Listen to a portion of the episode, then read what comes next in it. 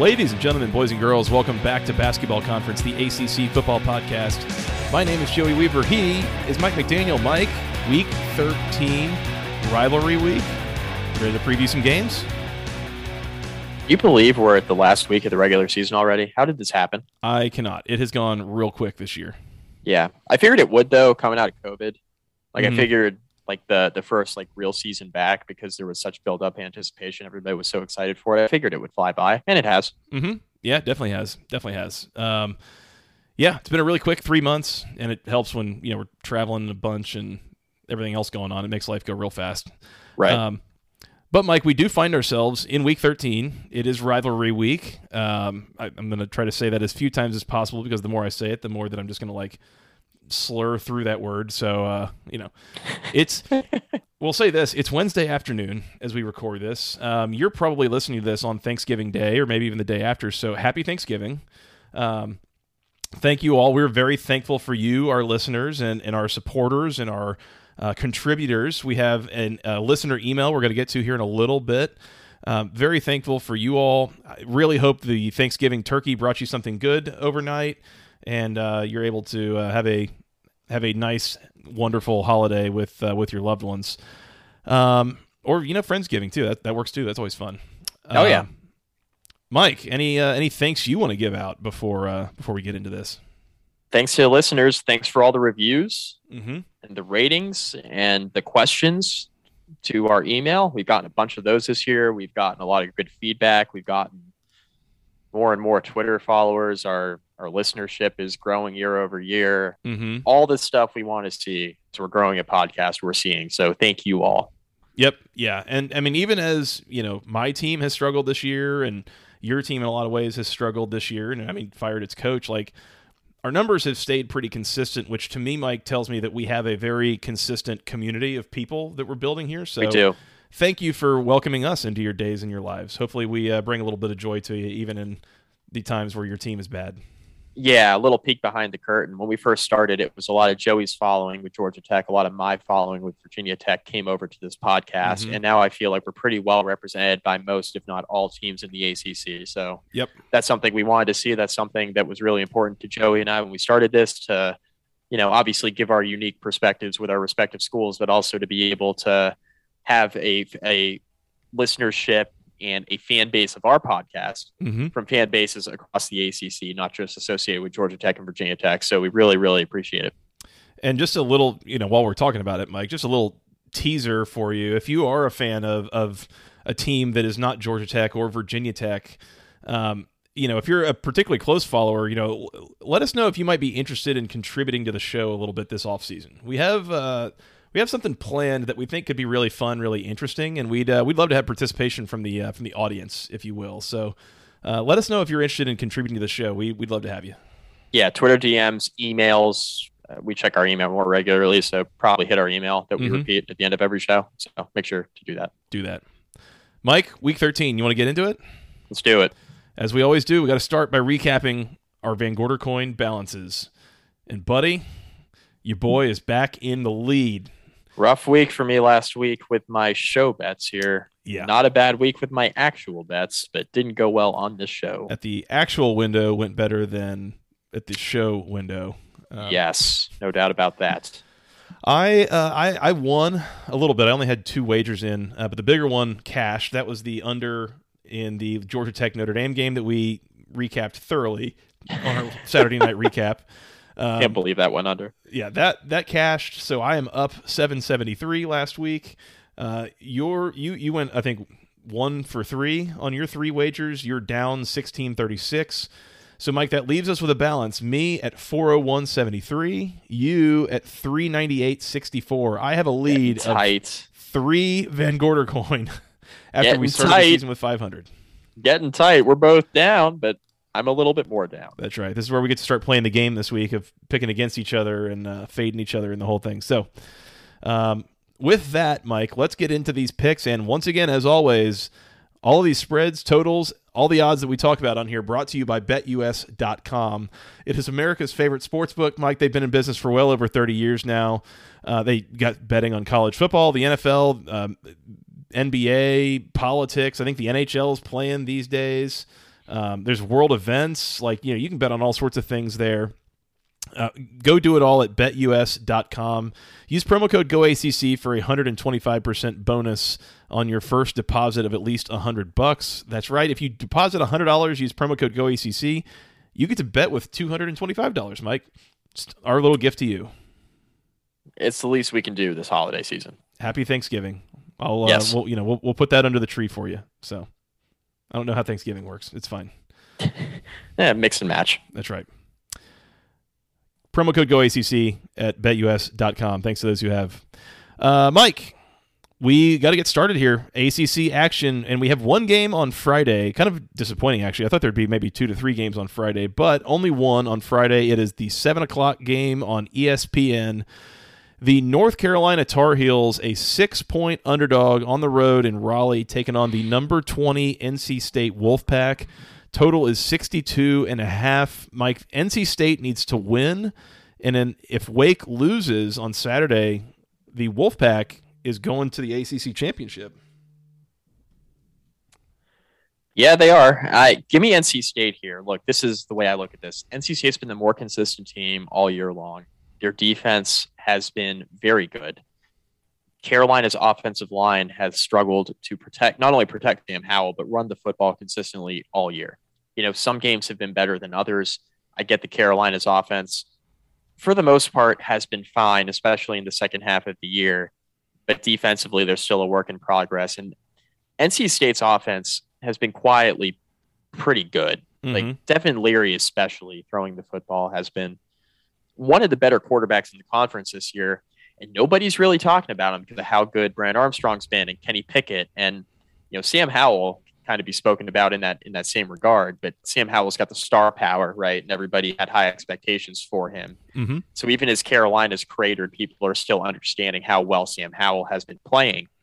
Same's not really can the same can't be said for Devin Leary, right? NC State's been a team that's flown under the radar, didn't have these high expectations coming into the year, at least not to the degree that like North Carolina did, where Carolina was expected to win the coastal or at worst be like a nine or ten win team and go to a big time bowl game. You know, some people had them in a playoff, which I thought was outrageous, you know, beating beating Clemson. Now neither Mhm. one of them neither one of them might end up being in the conference championship game after all that, right? So I, I just look at NC State. I look at the way Leary's throwing the football. I look at the way NC State played last week, bouncing back after that tough loss to Wake Forest a couple weeks back. And to now go into this game, a rivalry game against North Carolina with a lot on the line, NC State's got a ton to play for, and they've been the more consistent team all year. And they're at home. So give me the Wolfpack. I think they win. I think uh, I th- because I think they win, I think this game goes under. I'm thinking something like oh 34 to 21 maybe. I think they they cover close, Mhm. right? You know, with 34 21 I guess would be covering it by about a touchdown, which would be which would be pretty good. Pretty comfortable. Actually, pretty comfortable. Um, but I think it's a it's a type of game where North Carolina's in it, you know, in it, keeping it competitive, and NC State pulls away and makes more plays late. Yeah. Uh, I, I agree with everything you just said, Mike. Um, Okay, the, cool. the, the matchup favors NC State here. NC State's the home team. They're the better team. Like, you know, they they should be able to win this game by more than a touchdown, right? I think I'm going to take North Carolina here. oh, I, I'm not. I, I I think I think NC State wins close. hmm Mike, do you know when the last time that Mack Brown lost to NC State was? Oh God, I don't know. Some sometime around the Eisenhower administration. 1992. Okay, Did sometime anything- around the Clinton administration. Did anything good happen in 1992 that you know of, Mike? Oh, what happened in 1992, Joey? Other than the fact that I was born. Well, that was where I was going with it. Where- Yeah, but anyways, Oh, okay. Well, I was born that year. my dad makes jokes of you know some you know 19, 1955 was a really good year. Oh, that was the year he was born. Um, sorry, hey dad. Um, no, I'm going to go with North Carolina, and the fact is that Mack Brown has won this game seven seven in a row as head coach at UNC. Um, NC State is the better team, um, and they I think they should win. I think I think they will win. I just this is a this is one of those games that I don't know that I expect NC State to like really run away with it. Um, Okay. and especially you know that run game that should be where they're able to really kind of do some damage to North Carolina. Uh, but I don't know if they'll be able to. And on the other side, North Carolina being able to run the ball against NC State, I, I think that might be there with some of the issues that NC State's had with injury to linebackers. Um, I think North Carolina's be able to get something going. I think this is going to be a close game. So give me North Carolina in the points, but I think NC State wins the game outright. Um, I do not have a wager on this one way or the other. I think with some maybe defensive deficiencies on both sides, I think I'm going to go for the over. Um, I, I, think this could get a little bit pointsy, a little bit, a little bit wild. Um, they've played some crazy games on Black Friday in recent years, and they, they're really fun to watch. So I, I look forward to just the pure television program that this game will be. Um, but yeah, give me give me Carolina to cover in a close game. I think NC State wins and uh, puts the pressure on Wake Forest. The the win here, by the way, and we'll come back to this a little bit later, but the win for NC State eliminates Clemson from the ACC championship game. So, um, and then it just comes down to what Wake does the following day. Uh, there's there's a lot of implications here for the conference championship game over in the Atlantic, so it's gonna be interesting. Yeah, exactly. So keep your eye on this game. It should be a fun like Friday night kind of thing to do as you uh, prep for the rest of your college football weekend. Yeah, for sure. North Carolina in the over for me, NC State in the under for you. No wagers one way or the other, Mike. Um, let's move on to Saturday noon on ESPN2. The number 18 Wake Forest Demon Deacons are a five point favorite on the road, taking on the Boston College Eagles. Uh, total is 64 and a half. Uh, Mike, let's keep in mind here that you know not only was a Saturday night recap a, uh, a first for us, kind of a, a, little bit of an unprecedented thing for this podcast. We also had locks on that podcast for the coming week for for the following preview. Right. So for whatever reason, we we did that and just like let that fly. Um, and both you and I have locks on this game. So Wake Forest minus the five already locked up. You better lock it up. And with no Bourbon in my system, at least not at the present time. Uh, yeah, I, I couldn't feel better about that pick.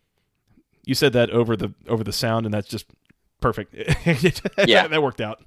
Yeah, couldn't feel but couldn't feel better about it. Uh, I'm good with it as well. I it's kind of a lot of points on the road, um, but I mean Wake Wake has played well, and they struggled at times against Clemson, but they were able to move the ball at other times there. Yep. Um, I, I would be very concerned. The, the big concern for me is is Wake's run defense against Boston College's rushing attack, and it's yep. It's not just Pat Garwo; it's also a little bit of Phil Jurkovec because yep. As much as Jurkovec has not looked good throwing the ball coming back from injury, uh, he's looked plenty good running the ball. So that right. that is definitely a concern for Wake Forest in this game. Yeah, yeah, I, th- I think so too. Um, but I I mean I like Wake bounce back spot. I think they'll play better. Boston College just looked hapless on offense against Florida State, which mm-hmm. was surprising. So, I mean, Wake's defense hasn't been great, but I also don't think BC is going to be able to to score with Wake either, which is a, is a big part of it. I think Wake's offense wins in this game. Right. Um, I agree with that, and and I think the scoring that Wake Forest is going to do at least is enough for me to take the over here. Yeah. Um, 64 and a half, kind of a lot of points, especially for a game involving Boston College, but we also saw them run up 41 points in Bobby Dodd Stadium a couple weeks ago. So, uh, you know, it's not like they're totally incapable of it. Maybe just get the ball to Zay, Zay Flowers this just, week. I don't know. Just throw it to Zay Flowers, which I thought they'd be doing already. Mm-hmm. But, I mean, Phil Jurkovec had trouble finding him last week. Yeah, to say the least. Um, let me go 20 Van Gorder coin on Wake Forest here with the lock. Yeah, I'll go, I'll go 20 as well. I feel pretty comfortable about picking this game. Yeah. And you're on the over as well? I am. Any wagering on that? I'm to leave that alone. I'm to leave the total alone. Give me 10 Van Gorder coin on the over. Oh, okay. All right. Going for the jugular here this week, Mike. We got to build a lead. Clearly. Clearly with a uh, yeah a 10 Van Gorder coin difference off of what you're doing anyways. So there we go. Um, all right, Wake and the over for the both of us. Both of us have Wake locked, and uh, both have the over, and I have 10 on the over. So good stuff. 345 on the ACC network. Mike, you know about this game. What is this game time? Sorry, It's the classic 345 TV spot, Mike. Everybody knows that. has Raycom sports ass shit if I've ever heard of any. It has uh, infected the ACC network as we really Yes. should have just seen that coming. Yeah, Your Virginia Tech Hokies are a seven point underdog in the road in Charlottesville, taking on the Virginia Cavaliers. The Hoos, Mike. This game is played, as you know, played for the Commonwealth Cup. Uh, I like the only reason I can think to take Virginia Tech, even against the number in this game, is what history tells me. right. No, I'm with you. There's nothing on the field based on what we've seen so far that really favors Virginia Tech. I mean, the, the way I look at this is UVA's defense has not been good. We've talked about that all year. Has not been very good. Mm-hmm. And Virginia Tech's best path to winning this game is making it a high efficiency, low volume from an offensive possession standpoint. Yep. The issue the issue isn't that I think Virginia Tech can sit on the ball against the UVA defense. I think they'll be able to do that. Can they be efficient when it counts? Can they score in the red zone, like touchdowns, not field goals? Mm-hmm. Can they not step on their toe and commit a dumb penalty that puts them behind the sticks? Like the answer in my mind is no, right? So the overarching question in this football game for me, if I'm a Virginia Tech fan, is can Virginia Tech's offense support you enough against a bad UVA defense enough so that regardless of what Virginia Tech defense shows up that day, you feel confident you can keep it competitive. Mm-hmm. And that's before even factoring in the UVA offense, right? Yeah. And, the answer, long story short, is can you trust your can you trust your offense, right? Which, The answer is the answer is no. I Mhm. mean, the answer is no. You cannot. So I, the only way I see this being competitive is if Virginia Tech sits on the ball and is very efficient in the red zone and can move the football and keep it out of Brennan Armstrong's hands because Virginia Tech's secondary has been really suspect lately. Jermaine Waller played his worst game of the season last week against Miami, and Mhm. he's been playing at an all ACC level for most of the year, but he was really bad last week. Even if he bounces back to form, that really only takes who? Dontavian Wicks out of the equation, right? Assuming that Waller plays to his capability and can neutralize him somewhat. yeah, but- then, yeah, But then UVA's got a million other guys to choose from. Keaton Toss has been really good. Billy Kemp's been really good. Jelani Um, Woods, Jelani Woods at tight end has been really good. Mm-hmm. Um, so Ra'Shaun Henry, senior, the Mhm. slot, really good. So UVA's got so many weapons. They got five guys who are over 500 yards receiving on the year, at least five, maybe six, of 500 yards receiving or more on the season. Uh, Armstrong, you know, he spreads it out all over the field. Virginia Tech, stopping the run doesn't do you anything because UVA just has decided they're not going to run the ball anymore. They're just going to sling it all over the field. Mhm. And Armstrong completes 66% of his passes. I don't see the path for Virginia Tech here. I got UVA by a couple touchdowns. I I mean, the only thing, the, the only way Virginia Tech wins this game is if they're efficient with the ball for four quarters, low possession game, where you would take the under, right? If you're Mhm. betting on Virginia Tech to win.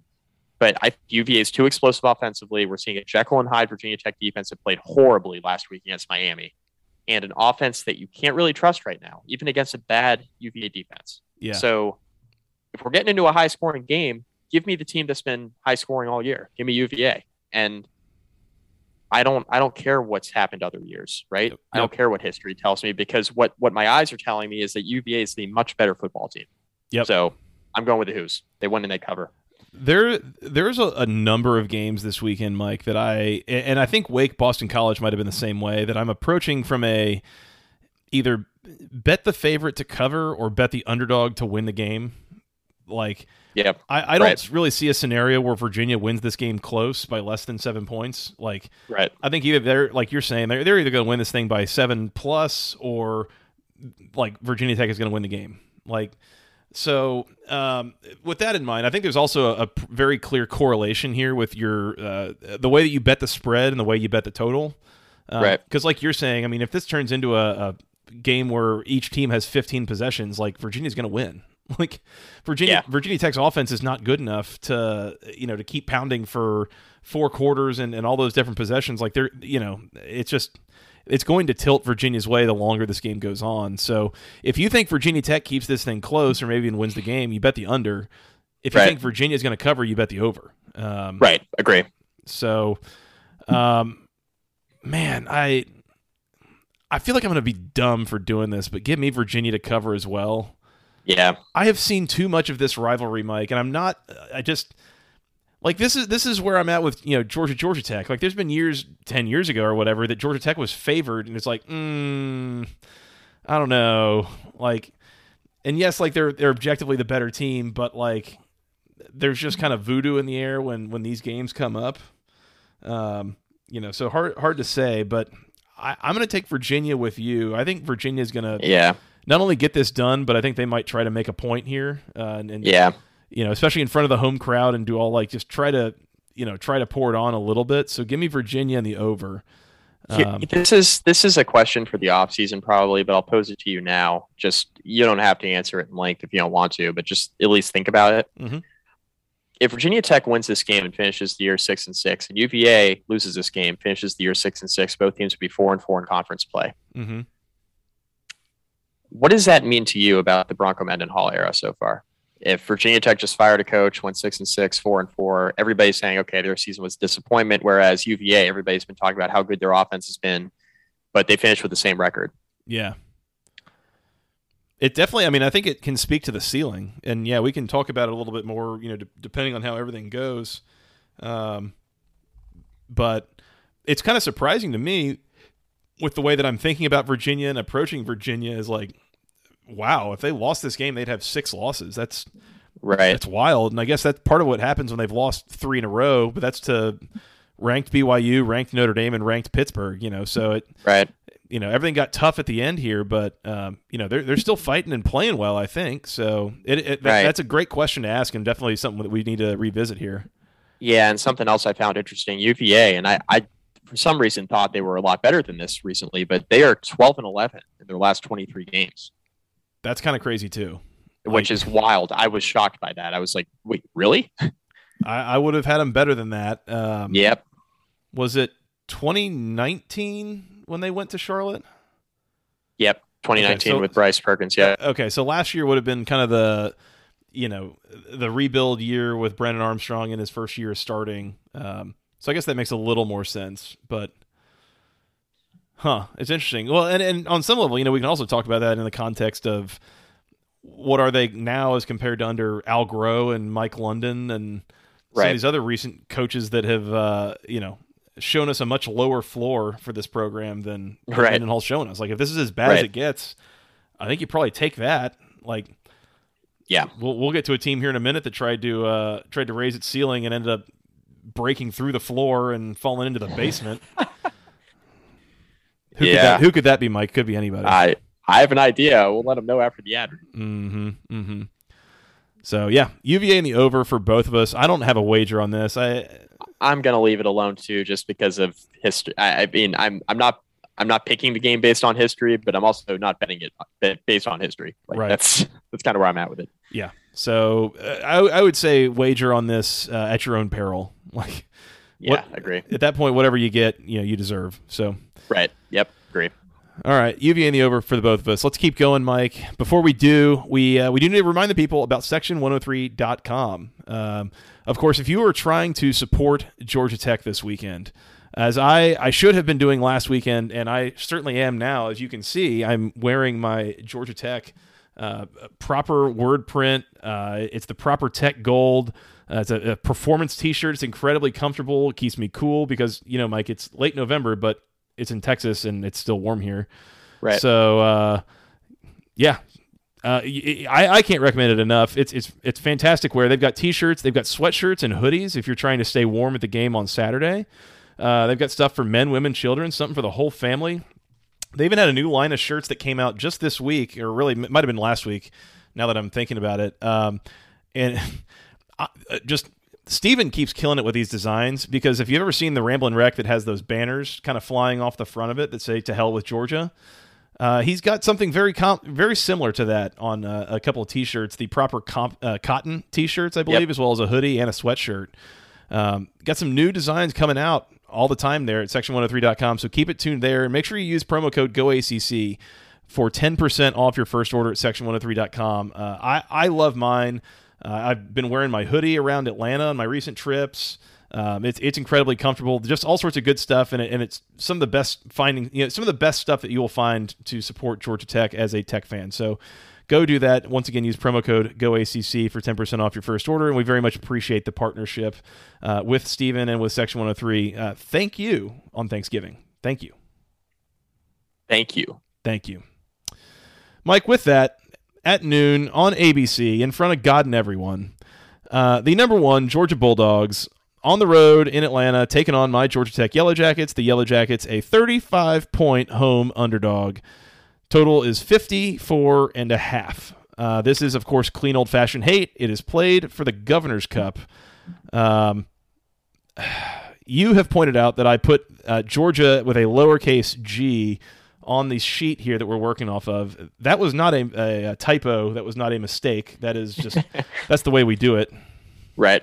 So uh, yeah, keeping certain certain traditions alive. But I will say, I, I was telling somebody earlier today, it's like this is by a mile like the least jazzed up I have been for Hate Week since joining the student body there over 10 years ago. Like I I just like I don't even like have energy to put towards it this year. Like between just disappointment in my own team and like a little bit of existential dread at the idea that Georgia might win a national title, I am I am not excited for it this year at all. Don't I don't see why you would be. Uh, I'm taking Georgia with a capital G to lay them because I just and even I mean I could see Georgia taking their foot off the gas pedal and I could see them you know saving something for Bama but I mean, they could take their foot off the gas pedal and save something for Bama and cover this thing by halftime. I mean, I, mean, I just watched Notre Dame do it last week. I mean, I was yeah, I was, I was going to say I was texting you and Scott in the middle of that game last week, asking when Notre Dame was going to call off the dogs as they were up forty-two to nothing. So like, right, yeah, and Georgia's defense is better than Notre Dame's, and we saw Georgia Tech, you know, uh, turn it over a couple times, make some really boneheaded mistakes, and yeah. give Notre Dame free points essentially. And Georgia's defense is much better than Notre Dame. Notre Dame's got a decent defense. Georgia's got an elite defense. I mean, I could see it playing very similarly mm-hmm. to how it played out in South Bend. And I, I, there's just, I mean, it could be 35 nothing. 30 could be 38 nothing. Like is Georgia is Georgia Tech scoring in this game? I don't I'm not sure decent shot that they don't. Um, what's the team? What's the team total on Georgia in this? Do we know off top of our head? On Georgia, I yeah. I saw it a little bit ago. Uh, the team total for Georgia Tech was nine and a half. Under which you see team totals in single digits. Not a good situation. Yeah. Okay. I figured that would be around ten. So that make that makes a lot of sense to me. If yeah. Georgia's team total 44 and a half. Well, 44 and a half. So that, I mean, that answers, that answers that question. Mm-hmm. Uh, yeah, man. Uh, give me, give me Georgia, and I'm staying off of the total because I have no idea when they call off the dogs. I don't. I'm pretty certain Georgia Tech's not going to score more than seven points here. Mm-hmm. If they do, I if they do, I think this game goes over. Mm-hmm. So, if you're an over better and Georgia Tech scores two touchdowns, I think you're in pretty good shape because I think Georgia is going to score 35 with relative ease. Yeah, I mean, this is a full on just like name your score game for Georgia. Like, yeah, like when do you want when do you want to stop playing this game? Yeah, I if you're Georgia, and I just don't think Georgia Tech like. I, I got to tell you, I think there's some quit factor with Georgia Tech, at least yeah. a little bit. Saw it last week. Hmm. Um, I don't know if you're going to see. I don't know if Jeff Sims plays this week. I, I would. I kind of assume he will, just for you know final week of the year and I think, as I understand it, Kelly Quinlan, our friend, was saying that he was the emergency quarterback for last week. So, like, he might be okay enough to play, but then again, is this really the defense and you know going up against this offensive line that you want to throw your already potentially injured quarterback up against? So high risk, low reward. Yes, almost um, almost no reward considering what they're going up against here. Yeah, there's not a chance you're going to win this game. So um, and by the way, this is not one of those either bet the favorite to cover or bet the underdog to win the game outright. this is the exception. Yeah, this is the exception, Mike. yeah, I think this is the, if you had to pick one game on the schedule, it's this one. If if you you know if you wanted to bet a dollar on Georgia Tech to win, what I would tell you is that you get more value out of that dollar if you light it on fire because it'll at least mm-hmm. help keep your home warm. Like, yeah, yeah, that does yeah, something for you. I agree. That that's true. That's That- very true. that dollar on Georgia Tech to win is you'll never see it again. So good stuff. Right. Um, I you know I had the thought too this week. I was going to ask you, and, and by the way, I'm picking Georgia and I'm locking it up. Go, yeah, just locking up. You better lock it up. You better lock it up. No, you lock it up. You lock it up. Lock it Uh, up. Lock it up. can you keep your hand on the button for me? I yeah, sure can. Okay. Uh, yeah, I'm locking up. You better lock it up. You better lock it up. No, you lock it up. You lock it up. Lock it up. Lock it up. Please. Okay. Yeah, Got that out of our system. locked. Yep. Yeah. Good. Um, I, I was thinking about this this week. Um, you know, let's let's say that everything uh, everything just like kind of flipped for us. Uh, for for for me in particular. Let's say I was not a Georgia Tech alumnus. I was a Florida State alumnus, and all the people that you know kind of know this podcast for or, or whatever as Georgia Tech alumni. Let's say they were Florida State alumni. You know, let, let's if that were the case and all everything else on the field were the same, how much would we even be talking about Georgia Tech this year?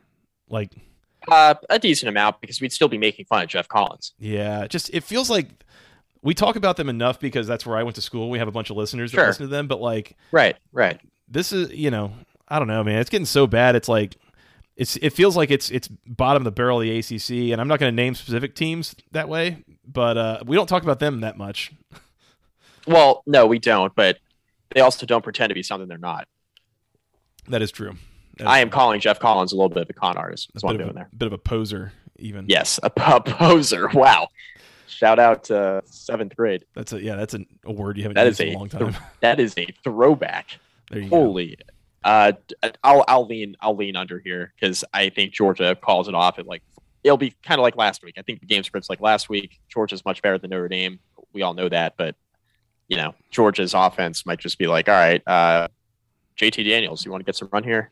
Not that he, he can't score on Georgia Tech, but I think I think it'll be like, all right, let's let's run it here. Let's let's bring in the backups. Let's I was gonna say I, I don't know who Georgia's third string quarterback is, but I have a feeling we might find out on Saturday. Yeah. Yeah, we're gonna find out his name maybe. this is not not a good situation. Um, I'm gonna Right. put 20 Van Gorder coin on Georgia here, by the way. Uh, Yeah, I- I'm- with ya. them. Yeah, would you. Um, I did want to mention this too. We got an email from uh, Lee Nobody, and I thought this was Mhm. interesting. He says, you know, is is Geoff Collins galaxy braining Georgia Tech here? And what he says is, has Collins read the tea leaves and realized that showing the progress necessary to keep his job after next year is not in the cards? If so, he may realize that he stands to make $13.8 million if he can get himself fired this season as opposed to only 10.4 million at the end of the season next year. Is he actively tanking? That would be more explainable than the incompetence on the defensive side of the ball. I looking forward say- looking forward to losing by 80. Lee knows Lee Sorry, I didn't mean to cut you off there because I didn't see the back end of that quote there. I felt like it was important to include that part laid too. It, it, it really it really was, and the Google was a little spaz there, so that's that's my fault. What I will say is that there may be credence to that argument if he keeps Andrew Thacker on his staff next year. Uh, yeah, that that would be a fireable offense by itself. Like Yes, agree. I'm not even sure he's going to have the option to keep some of this defensive staff in place. Like, No, no. this is a they go or you go kind of thing, and uh, I, don't think he has that much. Uh, that much. Uh, what's the word I'm looking for? Uh, loyalty. Yes, I don't think he's that loyal to these guys. So, anyways, fair enough. Georgia in the under, and yeah, I would say I, I'll take the under as well because I think the real crime in this game for Georgia is if you've got starters out there in like the third quarter or something, Right. that, that could get hurt, Right. especially in a rivalry spot like this that's got plenty of vitriol and all that. That like, I'm not I'm not like advocating for trying to hurt guys, but I'm not saying that people won't be out there trying to hurt somebody and you know make, Right. make their mark and make an impact, whatever. So just Mhm. yeah, I expect Georgia gets up by a lot and then just you know pulls the starters as early as possible and get ready for Alabama next week. Yep, agree. And I also don't look forward to seeing how uh, what you know what exactly Bobby Dodd Stadium looks like from a fan composure standpoint on the TV broadcast. Yeah, it might be might be the sad place instead of the happy place this week. Seems to be. Seems to be. Yeah. All right, Georgia locked up for 20 Van Gorder coin and the under for no wager for the both of us. Let's keep moving. At noon on ESPN, the Florida State Seminoles on the road in Gainesville taking on the Florida Gators. Florida State a two and a half point underdog. Total is 59. And Mike, once again on the preview, we uh, we already have a lock on this. So Florida State, we're both locking it up. You better lock it up. You better lock it up. No, you lock it up. You lock it up. Lock it up. Lock it up. I, I didn't know if you were playing the button. I did. But- yeah, go ahead. Okay. All right. Go. Cool. Just I I didn't know. Sorry. This is this is new to us. This is new. This is new territory, uncharted waters. We, we pulled back the curtain once in this episode. We'll do it one more time and point out that Mike does not actually get to hear what goes on on the uh, on the soundboard. Which, by the way, reminds me, Mike. I, I forgot to mention this earlier. I, I thought about it, but what uh, what is it once again that we say about Virginia? Virginia is awesome. That's correct. They are they are awesome. Mike, please continue with your Whew. Florida State Florida analysis. Man, not the week for that one. Uh, um, whew, uh, yeah, I mean this this is pretty easy because it, it, it became this became easier, Joey, when we found out that Florida fired Dan Mullen. Mhm. So, as if we weren't taking Florida State before, this this made it a bit easier on us. Uh, Mhm. Florida's without their head coach. Florida State's playing some pretty decent football here in November. Um, they've certainly been playing better over the last five or six weeks. And yeah, I, I don't really have any confidence in Florida. I think there's a quit factor there, and I think Florida State is not quitting, and that's clear by the way that they've played. So Mhm. I like I like the Noles here outright. Yep, yep. Uh, for some reason, I'm not seeing a number on Florida State money line, but I'm with you. Um, I, I- don't need two and a half points. I just I, I think Florida State wins the game outright. This this is a uh, this is a vibe check game to me, Mike, and um, the whole vibe check really just points to the fact that Florida State building some momentum. They're in a pretty decent place. They're playing for bowl eligibility. Like you know, they were pretty down early in the year. Remember they started like 0 and 4 or whatever it was. It was like unthinkable. It hasn't happened since you know, uh, like the Vietnam War and like stuff like this.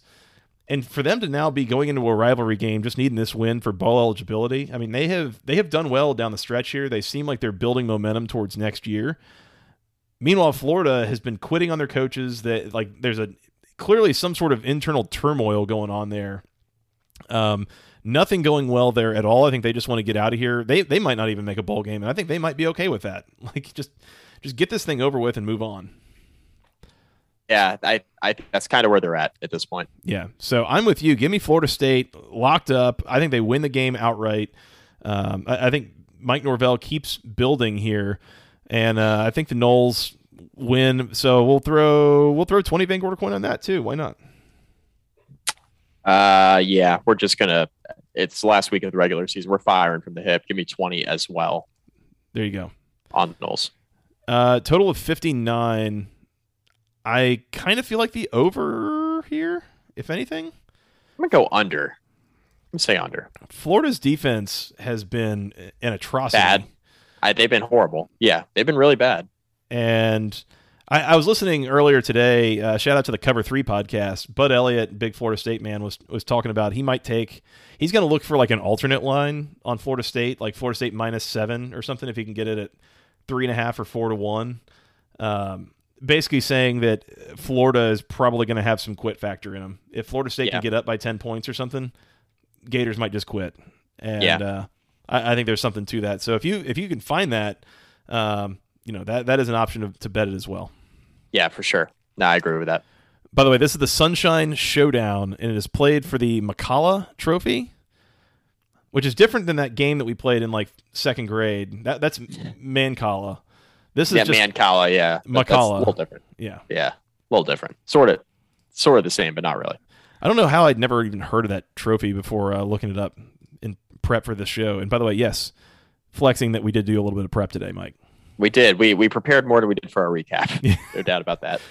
Just just slightly, just slightly. We we prepared in other ways. That's right. That's right. Uh, all right, Florida State locked up for 20 Van Gorder coin a piece, and I had the over, you have the under, but you know who the hell knows? Bet that at your own I risk. don't. I certainly don't. Definitely don't.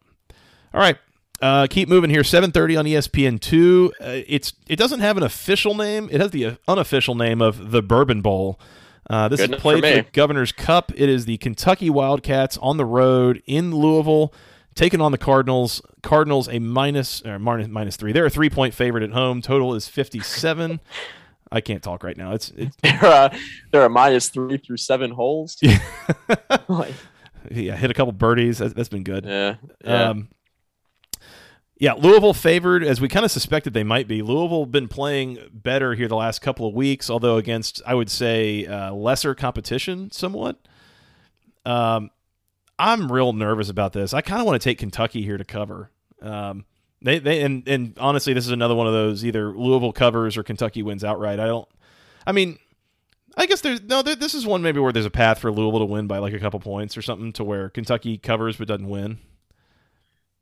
I have no. This is one of those games I had here. This is actually the only game this weekend where I'm like, I have no idea what's going to happen here. Mm-hmm. Like in terms of teams who are going to win outright or or spread, whatever. Like I have no idea what's going to happen here. Yeah. Uh, I'm going to lean Louisville because I think they're they're playing better right now. Mm-hmm. But I look at this also and I'm like, Kentucky hasn't been bad this year. Like they're eight and three. Um, they were definitely playing with a bit more momentum earlier in the year than they have in the second half, but some of that is a product of their schedule as well. I just look at the way Louisville has been scoring the last few weeks, and I get, I get it's been against poor competition, but they have been putting up some points, and Malik Cunningham's been really good for Louisville this year. I mean, Mhm. that that's another storyline. We talked about Devin Leary earlier. That's a storyline that's flown under the radar. Is how well Malik Cunningham has actually played bouncing back from a year ago. He's Yeah. been really, really good. So I'm just going to lean Louisville. I think it's close though. I think Louisville covers barely. They cover close. I think it's Louisville inside a touchdown. I have no idea what to do with the total. I, I have no idea what to do with this game. So I'm going to say Louisville inside a touchdown. I'm going to say under 57. I have no idea what's going to happen here. No idea. For some reason, the score 31-28 keeps coming to mind. Like Sure. like if Louisville wins 31-28, that's a push, and that gets you two points past the total. Like it, it, just- it feels Let's like with that's gonna that. be right. Yeah, for either team. Yeah. Um, Yeah. You're correct that Malik Cunningham has, has played pretty well, really, especially down the stretch here this year. Um, he has not really had a, a bad game. He, he he he was he struggled throwing the ball a lot against NC State and against Boston College. They're kind of in the in the late October timeframe. But other than that, like you're correct that he has been awesome this year, and any problems that Louisville has had has not really been at the quarterback position. Um, Right. There's been Where some, last year, a little up and down. yeah, very much more up and down last year. Um, so he's he's he's been good this year for sure. Um, yeah, I I don't know. I this this is this could go either way. I would not recommend wagering on this game one way or the other based on just what I know and what I've seen. Um, I, Kentucky does seem like they've been a little bit of a different team since they played Georgia. They lost that game on a you know college game day. Showed up the whole thing. They had a bye week after that, and then they lost to Mississippi State. They lost to Tennessee. They beat Vanderbilt and they beat New Mexico State. Like they're an eight and three team, but But yeah, where are the real wins? Right. yeah, and and what they've basically done over the last month has not been particularly impressive. So, you know, wager on this at, at as at your own risk. Um, I think I'm just going to take Kentucky. Kentucky's won three out of four in this series, including two in a row. And, and I'll say this: like, it is weird in a lot of these, you know, these ACC SEC games that none of them happened last year. Right. Like, this is such a staple that we see this game every year, every year, every year, and then it didn't happen last year. So. Right. They're Yeah. back. So we'll see. Uh, give me Kentucky to cover. I think that I I guess they win outright. Um, Yeah. it's just it's too it's too good to be true, Mike. That my Louisville win total ticket would cash after the way they've played sometimes this season. So Mhm. I would love for Louisville to win, but give me Kentucky to cover, and I I guess the over. I think Louisville's going to score, and I think Louisville's going to give up points. So Fair enough. you know, we'll see. We'll see how it goes.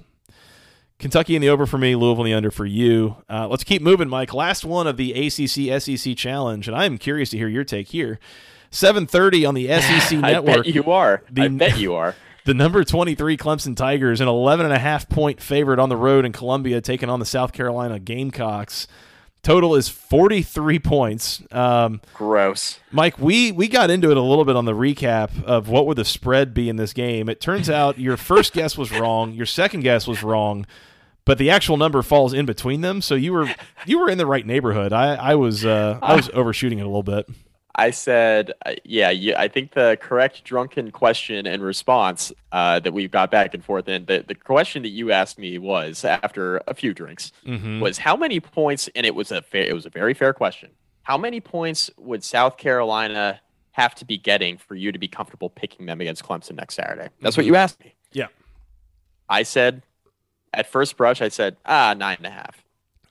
To which you responded with, really? I really 9 and a half. I said yeah, nine and a half, and you said I'd have to. They'd have to be getting up around 13, Seven- 14, 17? like 15 points. Yeah, you're you're saying two touchdowns or a little bit.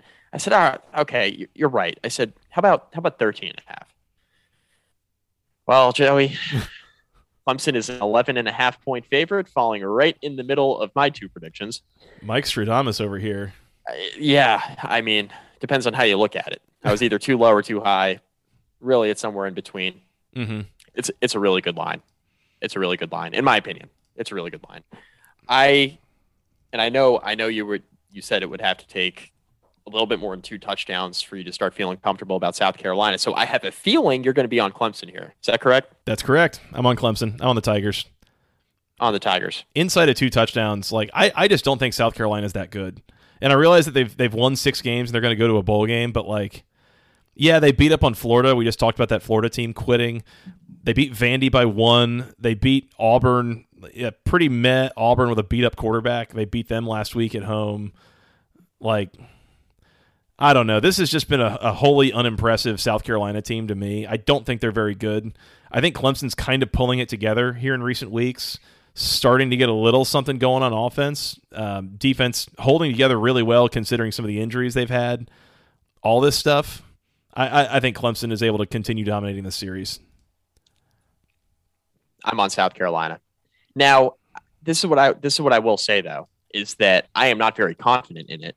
But here's my thinking behind it. Right. Mhm. I don't want to call Clemson's victory last week or in blowout fashion against Wake Forest fool's gold because I don't think that's what it was. But what I think we saw in that game is Clemson had the athletes that Wake Forest simply didn't have, right? So like Wake Forest uh, player development could only take them so far there. Mm-hmm. Fair to say. Mhm. South Carolina's got SEC athletes that Wake Forest doesn't have. I think Wake Forest is a better team. I think Wake Forest is a better better coach team than South Carolina. Mhm. And no no shot at Shane Beamer. I just think it's a it's a different situation, right? Sure.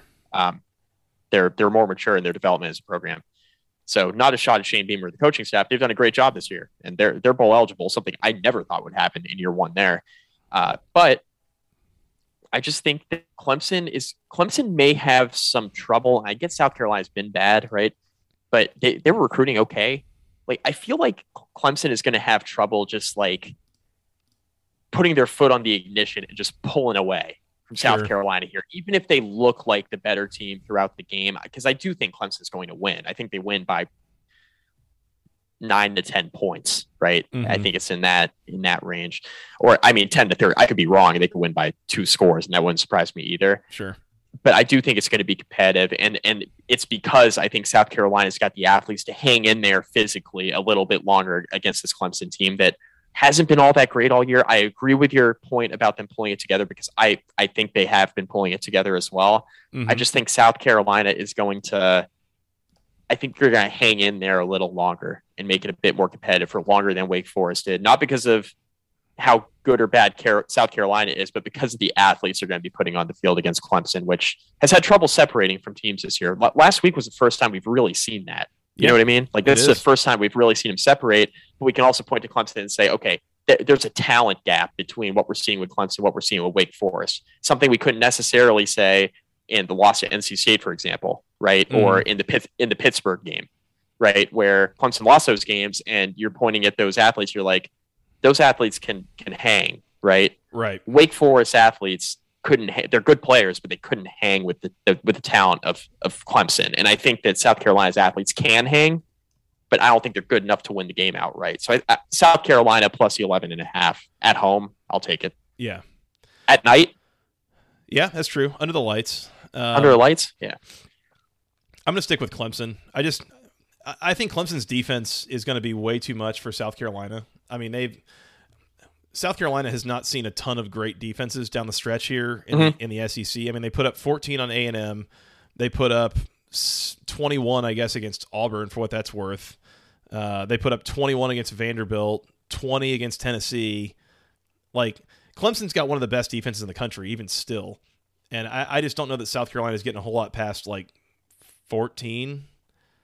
Um, you know, so between that And then I just think Clemson's going to be able to, to to rack up 28, 35 points throughout the course of this game, something like that. Um, so yeah, give me Clemson. I I don't think this is particularly close or competitive. Give me Clemson and give me the under. Totals 43.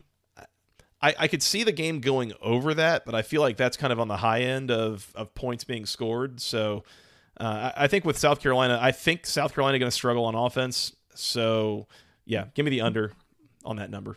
Yeah, I'm on the under as well, but more because I don't think Clemson is going to score enough to pull away. Not necessarily because South Carolina can't score. I I, I could see a situation where Clemson's defense is giving South Carolina a lot of issues, but mm-hmm. I could mm-hmm. also see a scenario where Clemson fails to separate. So I also I'm love, on the under too. I also just love unders in the 40s. So yeah, for my shorties, maybe. That's right. That's right. All right. Uh, Clemson in the under for me. South Carolina in the under for you, Mike. No wagers either way. Uh, probably just no. leave, leave, that alone. Leaving it the hell alone. This yeah, is also no, decidedly no, not a uh, underdog going to win if they cover situation. Uh, probably the second, uh, the second of such games. I would have felt differently about this maybe a month ago when I saw South Carolina blow the doors off Florida. Yeah. I guess it was like three weeks ago, and Clemson hadn't really figured it out yet. So yeah. maybe I would have felt a little bit differently then, but not now.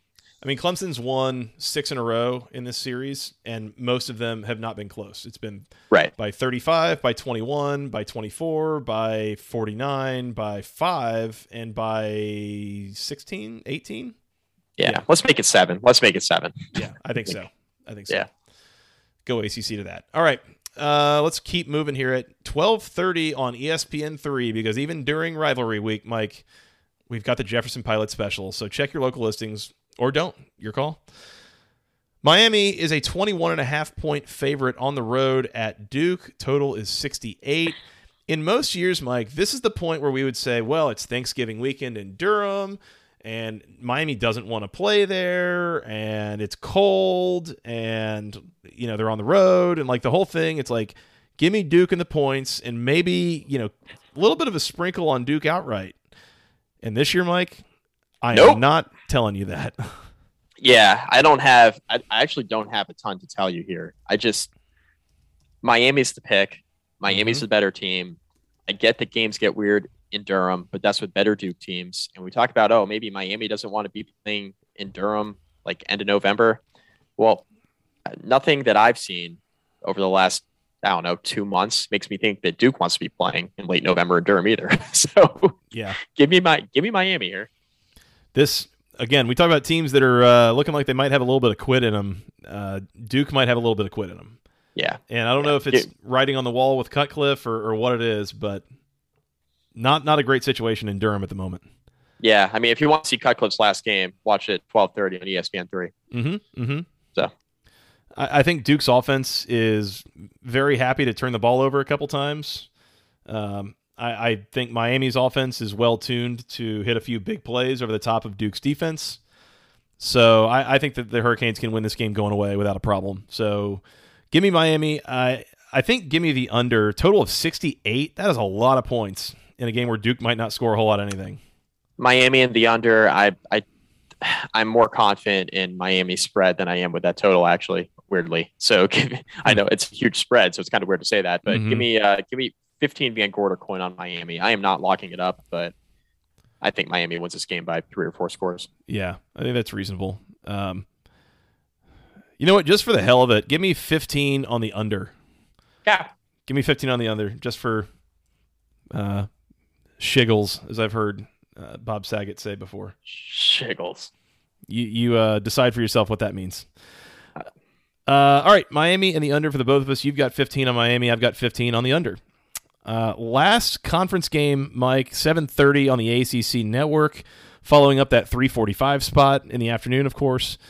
The number 17 Pittsburgh Panthers on the road in the Carrier Dome taking on the Syracuse Orange. Uh, Pitt is a 13 and a half point favorite, and the total is 58. Uh, Mike, give me Pittsburgh here. Yep, give me Pitt. I how can I pick Syracuse with how they've been playing the last few weeks and Pitt?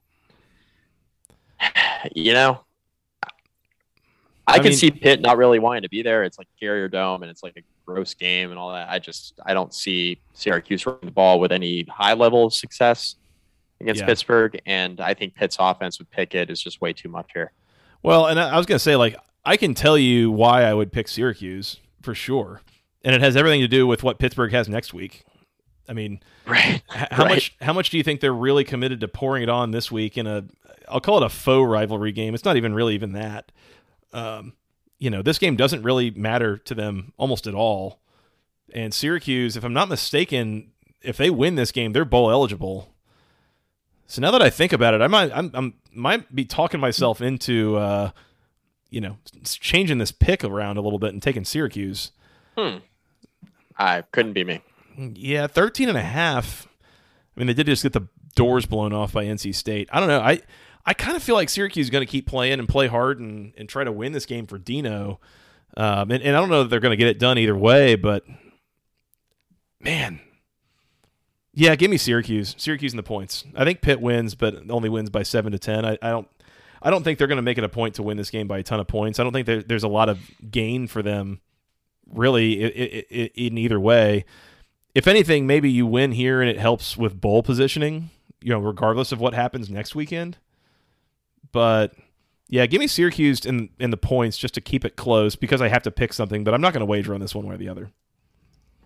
This this gets you into a really good bowl game. If you win this one, Pitt, it secures your spot in a really good bowl game, regardless of what happens in the ACC championship game. Mhm. Just something to keep in mind. Ten and ten and two looks a lot better, right? They're, they're what nine? They're nine and nine, Nine and and two two? going in this. Is that? I mean, ten. And, is that right?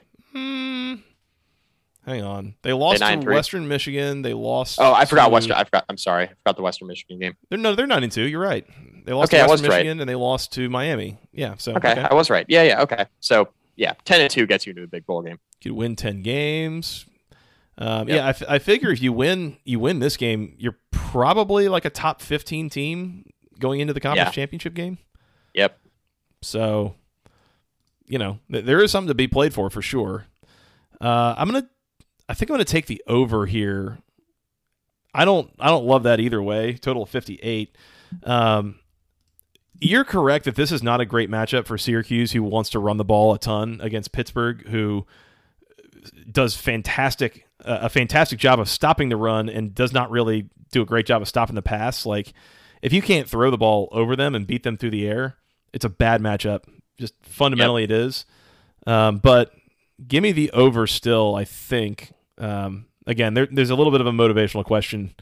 You know, especially from the defense. You know, late in the game could be a couple of garbage time scores, something like that. So give me over 58 here. I sure, Yeah, why not? sure, yeah. I no idea, Joey. no clue. Like I'm not gonna even pretend. Uh, no idea. yeah, I don't know. I don't. I don't feel strong about that number either way. So good to go. All right, Syracuse and the over for me. Pitt and the over for you, Mike. Uh, no wagers. Last game, Mike. We got to talk about here. The uh, at noon on Friday. This is exactly how you should be uh, spending your Black Friday, and not out like you know scavenging breweries or uh, fight- Forging for berries. fighting people in the aisle at Best Buy or whatever people do these days on Black Friday, um, trolling people on on the internet, whatever.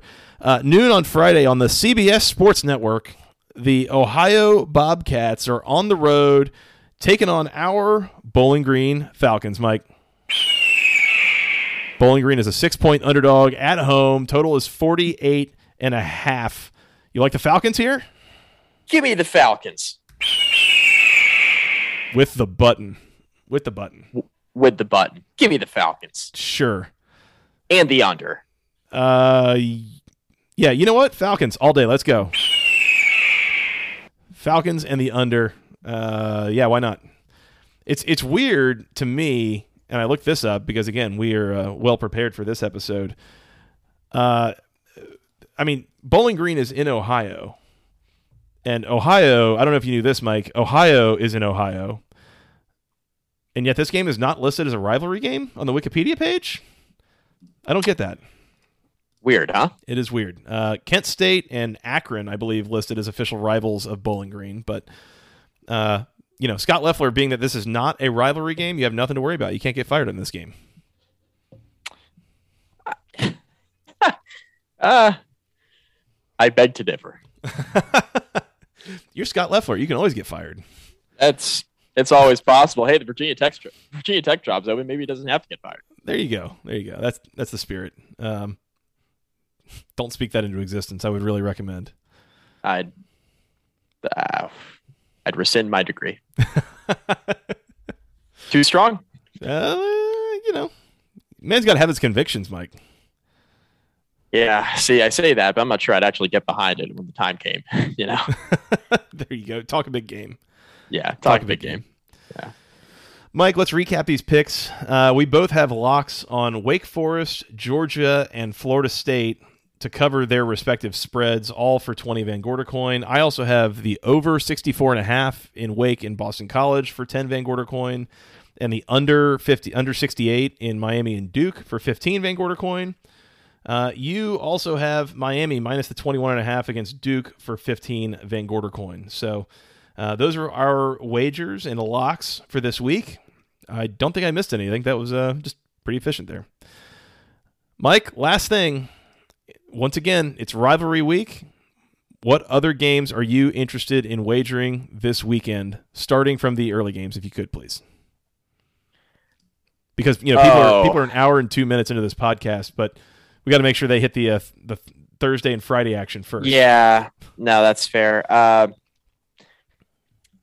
I would consider taking the over in the Egg Bowl. I'm looking at that. I don't know what direction that game's actually going to go. Uh, Mississippi State's a two point favorite. Will Rogers has been playing out of his mind. I think Ole Miss is probably the better team, but mm-hmm. Mississippi State's at home, and I'd rather just bet the over and just count on a bunch of points being scored. So mm-hmm. over 64 might be a play there.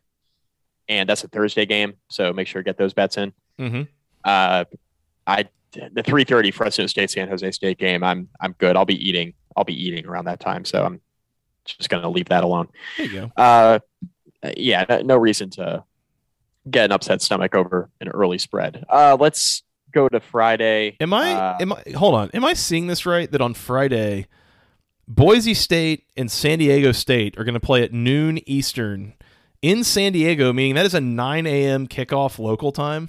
That appears to be the case. What is what is this like third grade football? We got to seed the field to somebody after the game. Yeah, they're playing like somebody's middle school or something. We're kicking a. F- okay, sure. Please continue. Uh, I mean, I, I, think I think by virtue of that alone, I got to go with Boise. Right? This is insulting to San Diego State. They have to play 9 a.m. on. I don't know. I'll take the under 44 and a half.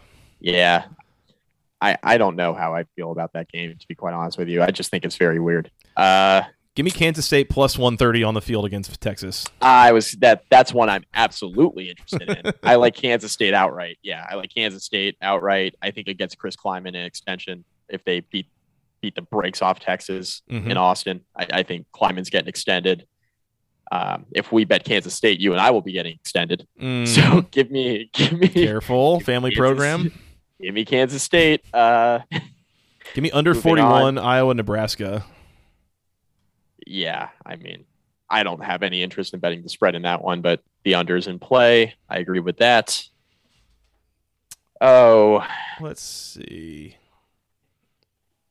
Uh, God, I know I know Colorado's bad, but 23 and a half on the road in Salt Lake City. I know Utah's kind of a runaway freight train, but are they getting a little bit of a bump because of that Oregon game last week? Is this kind of like probably. a this kind of a sleepy spot for them looking ahead to a Pac-12 title game? And Colorado not total trash either. Like no, at least not anymore. They kind of were, but they're not anymore. But right, yeah, 23 and a half. I think they can they can make that a, a bit of a game. Yeah, agree. Um, under 44 in the Apple Cup. Another game. That's just another game. I'm not interested in betting the spread in at all because yeah. it's basically a pick 'em. Maybe who, the who under. The knows which coachless team is going to show up? Yep. I like Ohio State Saturday against Michigan, so and I think Michigan. I don't want to like put this like in with all the other Michigan teams that have been just kind of up and down, but this is a this is an Ohio State team that is just playing on another level offensively right now. Mm-hmm. And I think Michigan will keep it competitive early. I think Ohio State pulls away late, wins by like 10 to 12 points. Michigan is very good. This is a very good Michigan team coached by Harbaugh. Mm-hmm. I just think Ohio State's on a different level. And I don't want this to be a referendum on Harbaugh either, by the way, because I don't think that's fair with how they played this year. Uh, yeah. I mean, if I agree. Like, as much as Michigan has tried and wanted to fire Harbaugh, like, Yeah. are you going to really be mad when they finish like ten and two here and All right. are are a top ten team? Like, Yep. unbelievable, right? But they just couldn't Right. beat Ohio State, which you know. Um, Yeah. But I agree. Ohio State minus the eight and a half. Like they, I, I realize how good Michigan is and has been, but I've also seen this game the last five years, and it it seems like it almost never matters how good Michigan is or isn't. Ohio State boat races them. So Right. Agree. with the way with the way that Ohio State has turned a corner in the last month or so, yeah, Buckeyes minus the eight and a half for me. I have I have two more for you real quick. Mhm. Uh, we're we're fading Indiana every week, so Purdue minus the 15 in West Lafayette. I, I don't care. I know it's a Mhm. big number. I don't I don't care. Mhm. Indiana's awful. We're, we're fading Indiana. It's been profitable for me. We're staying on it, Yep. and uh, that's been like three straight weeks I've bet against Indiana, and I've won each time. Why go away from something that's working? Mhm. Oklahoma State and Bedlam. I no interest in betting Oklahoma right now. None. Really? None. They're a bad 10 and one team. Have you now. watched Bedlam? I'm good. I'm Like, good. In, the Oklahoma last State. ten years. Oklahoma State's good. I'm I'm on it. Oklahoma State's good. This is gonna be different. I'm good. Give me Okay. pokes. Go pokes. Go pokes and Bedlam. We'll see. Uh, speaking of teams we're fading, Mike, give me Navy minus the 12 and a half against Temple. Uh, yeah. Temple- Temple's horrible. Quitting. Yeah, decidedly terrible. quitting. Yeah, they're terrible. Navy's team total, I'm also seeing it 27 and a half over. Um, Yeah. I think they'll get to at least 28. So interested there. Uh, bu- bu- bu. Kansas plus 15 and a half at home against West Virginia. I, Lance Leipold might have something going there. That's all I'm saying. Yeah, he he might. He might. He might. They've been competitive. Um, let's see what else. Northwestern and Illinois. Maybe give me the under 43 and a half, if anything there. That's a sicko's bet if I've ever seen one. yeah, that's pretty gross. Um, let's see. God, Wisconsin, Oh, Wisconsin B- Minnesota. The total's 39. Love it. Yeah. BYU BYU minus seven against Southern Cal. Yes. Yeah. BYU there for sure. That's a bet. Yeah, that's a, that's a late night bet on Saturday. Yep. Um, Utah Roadrunners. Meet meet. Uh, minus, minus 10 and a half on the road at North Texas. That's kind of a lot of points, but maybe might be interested there. Yep. It's an option. And other than that, I don't know if anything else is really sticking out to me here. Um, little nervous about Oregon given seven at home against Oregon State in the Civil War. I'm I'm looking at that myself, and I don't know if I'm going to pull the trigger on it, but if I do, I'm probably on Oregon State. If I've uh, if I've ever watched uh, Winners with Scott Van Pelt, and I have once or twice, I have a feeling Oregon State is on that uh, on Winners this on the board. Yeah, I have a feeling. we shall see. Um, Notre Dame minus 20 at Stanford. Also, uh, Notre Dame's good, but Stanford's like dead. Stanford's dead. Yeah, dead under Shaw. Dead under Shaw. Yeah. Uh, any interest in Auburn plus 19 and a half in the Iron Bowl?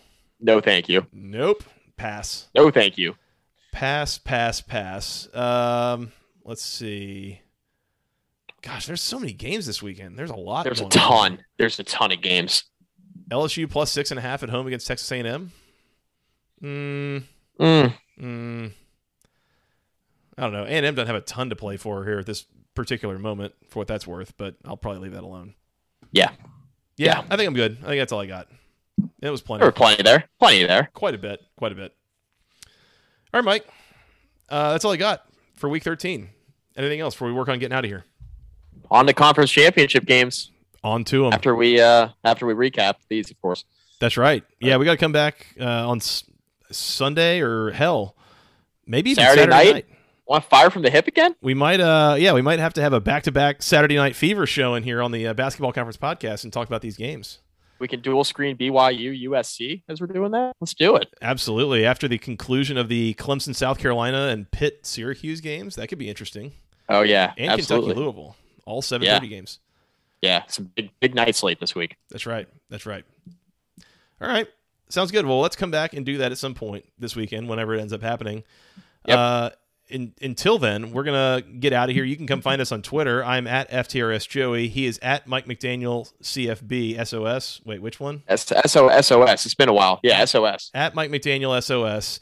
Uh, together, we're at BC Podcast ACC. I am not in midseason. I, for- I forgot. I forgot that was even my handle. Yeah, I, so long. Yeah. I, yeah, it was a brain fart. Um, we are on iTunes. We're on Spotify. Hit that follow button. Hit the subscribe button. Uh, share us with your friends. We appreciate those who have. Uh, you can send us an email with your questions, comments, concerns to the longest email address known to man at basketballconferencepodcast at gmail.com. Nailed it. Thank you. And thank you to Lee Nobody for sending us your email this week. Uh, that helps spice up the show. So thanks to those who do that. Mike, where else can they find us in the social medias? Facebook, facebook.com slash basketball conference rate review. Find all of our podcasts there, Joey. Mm-hmm. Please do that. Please do that. You could even go find us on the gram, and that is not yeah. Yeah. I didn't actively promote that, but yeah, we're on there. it's not a it's not a fake account or an imposter account. It is a real account, even though it's kind of dead at the moment. But it's us. It's it's there. It's for us. Uh, at BC Podcast ACC on uh, on Instagram. So go find us there as well. That'd be fun. Uh, Mike, anything else? I think we're good. You want to come back and uh, recap these games? Maybe Saturday, Saturday night, fever. Saturday night fever. Let's do it. All right, sounds good. Well, happy Thanksgiving to you and to all our listeners. Enjoy your time off, enjoy the games. Mike, we will be back to recap these games here sometime over the weekend. But again, hope everyone has a great holiday weekend. Stay safe, uh, enjoy yourselves, enjoy these games. And of course, for Mr. Mike McDaniel, I am Joey Weaver. And until next time, go ACC.